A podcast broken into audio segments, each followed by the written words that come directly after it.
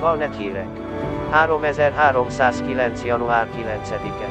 Elnöki kegyelemben részesült Tener admirális.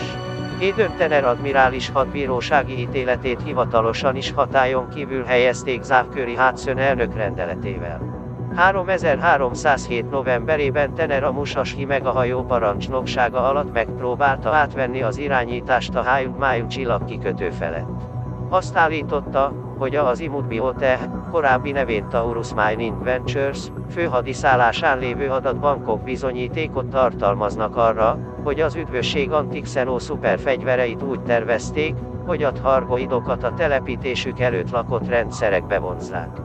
Egy jogi felülvizsgálat tavaly szeptemberben, miután a Proteus hullámot a Thargoidok IP 22460 területére csábítására használták, alátámasztotta Tener állításait.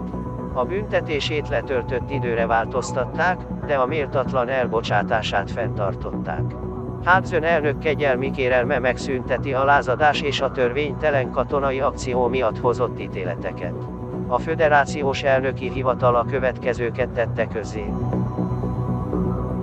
Időntelen lenyűgöző és tiszteletre méltó szolgálatot teljesített a föderációban, többek között kulcsfontosságú szerepet töltött be az égisz főkatonai összekötőjeként. A protokoll rövid idejű megszegését azóta elfogadták, mivel az megalapozott hírszerzésen alapult. Hudson elnök ezért úgy véli, hogy Tener alapos tapasztalata a hargoid erők elleni küzdelemben túl értékes ahhoz, hogy a jelenlegi helyzetet figyelembe véve figyelmen kívül hagyjuk. Rövid nyilatkozatot tett a Jómai kori flotta admirális is. Teljes mértékben támogatom ezt az elnöki kegyelmet, amely minden állampolgár érdekét szolgálja.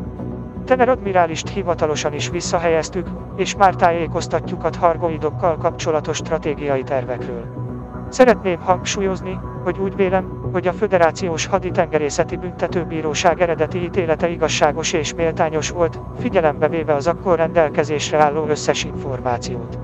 Ez a végrehajtó intézkedés nem ássa alá a bíróságnak a sorkatonai állomány rendjének fenntartásában betöltött döntő szerepét.